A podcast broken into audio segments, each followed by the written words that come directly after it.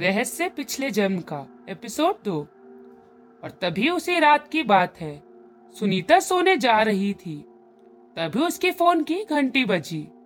Phone की screen पर राजेश लिखा हुआ था। उसने तुरंत फ़ोन उठा लिया और फ़ोन में राजेश पर बरसते हुए बोली, मिल गया तुम्हें टाइम? तुम्हारे पास तो समय ही नहीं है मेरे लिए। सुबह ही कॉल किया था मैंने, लेकिन तुम्हें तो कोई होश ही नहीं है। और मेरी कोई परवाह भी नहीं है। लगातार बिना रुके सुनीता बोल रही थी। लेकिन दूसरी तरफ़ से कोई भी आवाज़ नहीं आ रही थी। राजेश शांति से सारी बातें सुन रहा था, लेकिन उसके बाद राजेश ने बोला, यार, तुम तो जानती हो ना मेरा काम। राजेश की बात सुनकर सुनीता ने कहा, मुझे कुछ नहीं पता। मुझे तो बस यही डर है, कहीं तुम इस काम के चक्कर में एक दिन मुझे ही ना भूल जाओ। क्योंकि जब देखो तुम्हारा काम काम बस काम रहता है, तुम एक दिन मुझे ही ऐसे छोड़ दोगे इस काम के चक्कर में। राजेश ने फिर कहा, ऐसा मत कहो, मैं तुम्हें ना कभी भूलूँगा और ना कभी छोड़ सकता हूँ। और छोड़ो, सुनो, आज मिलने का बहुत मन कर रहा है। सुनीता ने जवाब देते हुए कहा, इतनी रात को मैं रात को कैसे मिलने आऊँगी? मम्मी पापा मना करेंगे। राजेश ने फिर कहा क्यों तुम्हें डर लग रहा है? रात से वैसे भी हम अक्सर मिलते रहते हैं। सुनीता ने कहा, ठीक है। डर किस बात का? लेकिन जब तुम साथ में हो तो किस बात का डर? दोनों की बातें चल रही थी। दोनों ने कहा, पास वाले रेस्टोरेंट में मिलते हैं। राजेश और सुनीता अक्सर रात में ही मिला करते थे, क्योंकि राजेश को रात में ही टाइम मिलता था। दिन भर वो शूटिंग में बिज़ी रहता था और सुनीता दिन में कॉलेज फिर घर में ही रहती थी। सुनीता अपने घर से बाहर आई। उसने स्कूटी निकाली और अपनी स्कूटी स्टार्ट करने लगी और उसने कई बार स्टार्ट करने की कोशिश करी, लेकिन स्कूटी स्टार्ट नहीं हो रही थी। सुनीता ने सोचा कि ये क्या हुआ? इसमें अभी तो नहीं है, अभी चार ही दिन हुए हैं, इसको क्या हुआ? कई बार कोशिश करने के बाद भी स्कूटी स्टार्ट नहीं हुई। ऐसे ही समय भी निकला जा रहा था। लगभग अब दस बज चुके थे। उसने फ़ोन निकालकर राजेश को फ़ोन लगाना चाहा, लेकिन फ़ोन में भी नेटवर्क क्षेत्र से बाहर बता रहा था। सुनीता ने कई बार फ़ोन ट्राई करा लेकिन फ़ोन नहीं लग रहा था। फिर उसने स्कूटी को घर के अंदर ही खड़ा करा और बाहर सड़क पर आ गई। बड़ी देर तक खड़ी थी लेकिन कोई गाड़ी या ऑटो नज़र नहीं आ रहा था। लगभग पंद्रह मिनट बाद उसने देखा दूर से ही ऑटो आ रहा है। सुनीता ने ऑटो को हाथ देने की कोशिश करी रोकना चाहा, लेकिन ऑटो वाला नहीं रुका। शायद ऑटो में सवारी पहले से ही रही होगी। सुनीता मन ही मन सोच रही थी पता नहीं क्या हो रहा है आज मेरे साथ। पहले स्कूटी स्टार्ट नहीं हुई फ़ोन भी नहीं लग रहा है राजेश का और सड़क पर भी कोई गाड़ी नहीं मिल रही है। तभी उसने देखा एक ऑटो वाला आया और सुनीता के पास ही ऑटो रुका। ऑटो वाले ने कहा, मैडम, कहाँ जाना है? सुनीता ने कहा, अरे, आगे रेस्टोरेंट तक ही चलना है। भैया, बस। इतना कहकर सुनीता ऑटो में बैठ गई। लेकिन ये क्या? सुनीता के बैठते ही ऑटो बंद हो गया।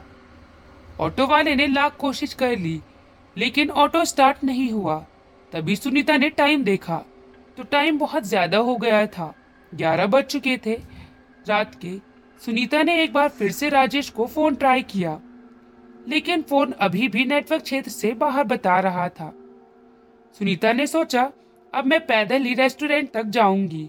लगभग तीन किलोमीटर दूर था रेस्टोरेंट। सुनीता ऑटो से उतरी और पैदल चलने लगी, लेकिन ऑटो से उतरते ही सुनीता ने देखा, ऑटो तुरंत स्टार्ट हो गया। तभी ऑटो वाले ने आवाज़ मारी, मैडम, गाड़ी स्टार्ट हो गई है, आ जाओ। पता नहीं क्या हो गया था इसमें। पता नहीं क्यों स्टार्ट नहीं हो रही थी। सुनीता भी वापस आते हुए तुरंत ऑटो में बैठ गई। लेकिन उसके बैठते ही ऑटो फिर बंद हो गया। इस बार भी ड्राइवर ने बहुत कोशिश करी, लेकिन जब तक सुनीता ऑटो में बैठी रही, तब तक ऑटो स्टार्ट ही नहीं हुआ। और जैसे ही सुनीता ऑटो से उतरी ऑटो फिर से स्टार्ट हो गया। अब की बार ऑटो ड्राइवर ने सुनीता पर चिल्लाते हुए कहा पता नहीं कहा ये अशुभ अशुभ लोग आ जाते हैं। जाओ यहाँ से, तुम पैदल ही जाओ। तुम लोग इसी लायक हो। इतना कहकर ऑटो वाला गाड़ी लेकर चला गया। और सुनीता मन ही मन अपने आप को कोस रही थी और सोच रही थी, पता नहीं क्या हो रहा है मेरे साथ। खैर छोड़ो, अब मैं पैदल ही जाऊँगी। इतना कहते ही सुनीता उस रात के अंधेरे में लगभग साढ़े ग्यारह बज रहे होंगे। पैदल ही जल्दी जल्दी रेस्टोरेंट की ओर जा रही थी। रेगिस्तान में आसपास कुछ भी नज़र नहीं आ रहा था। रात और बस सड़क पर सुनीता के कदमों की आवाज़ ही सुनाई दे रही थी। और कभी कभी इक्की दुक्की गाड़ियाँ चल रही थी। लेकिन अब सुनीता किसी गाड़ी वाले को हाथ देने को भी तैयार नहीं थी। पैदल ही लगातार चले जा रही थी। सुनीता वे लगभग थोड़ा ही दूर चली होगी कि ऐसा लगा कोई उसका पीछा कर रहा है। सुनीता ने तुरंत मुड़कर देखा, लेकिन पीछे तो कोई नहीं था। सुनीता को डर तो लग रहा था, लेकिन वह कर भी क्या करती? घर वापस नहीं जा सकती थी, क्योंकि कितना भी चलकर इधर आई थी, उतना ही उधर जाना पड़ता। इसलिए वो रेस्टोरेंट की तरफ़ लगातार चल रही थी।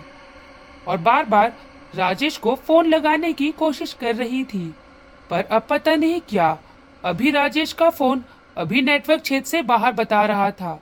सुनीता गुस्से में चले जा रही थी। अभी थोड़ी दूर ही गई होगी, तभी सुनीता की सैंडल टूट गई। अब सुनीता ने मुड़कर सैंडल की ओर देखा और मन ही मन सोचने लग गई, पता नहीं आज ऐसा क्या हो रहा है? आज ऐसा क्यों लग रहा है? कोई शक्ति या फिर कोई है जो मुझे राजेश से मिलने से रोकना चाह रहा है? सुनीता के दिमाग में बस यही बातें चल रही थी कि पहले मेरी स्कूटी स्टार्ट नहीं हुई फिर जब मैं ऑटो में बैठ रही थी तो ऑटो स्टार्ट नहीं हो रहा था। अब इस सैंडल को भी अभी ही टूटना था। बस यही सोच रही थी। तभी एक कार आ रही थी। उसकी हेडलाइट सुनीता की आँखों पर इतनी ज़ोर से पड़ रही थी कि सुनीता की आँखें उसी समय मानो चौंधिया गई हो। उसको कार के ड्राइवर पर बहुत गुस्सा आ रहा था। लेकिन अचानक कार की हेडलाइट बंद हुई और सुनीता की नज़र कार के नंबर प्लेट पर पड़ी। तो सुनीता के चेहरे पर मुस्कान आ गई, क्योंकि वो कार राजेश की थी। सुनीता भागते हुए कार के पास गई। राजेश ने हँसते मुस्कुराते हुए कार का दरवाज़ा खोला। फिर दोनों प्रेमी निकल पड़े रात के अंधेरे में सुनसान सड़क पर। सुनीता को गुस्सा तो आ ही रहा था, लेकिन राजेश ने सुनीता को मनाते हुए कहा, जानती हो सुनीता मेरे पास तुम्हारे लिए एक बहुत बड़ा सरप्राइज़ है। सुनीता हँसते हुए बोली, अरे वाह सरप्राइज़ राजेश ने फिर कहा, सुनीता, मैंने तुम्हारे लिए एक बंगला खरीदा है। शादी के बाद हम दोनों वहीं रहेंगे। क्या तुम देखना चाहोगी वो बंगला? उसके बाद राजेश सुनीता को उस बंगले में ले गया।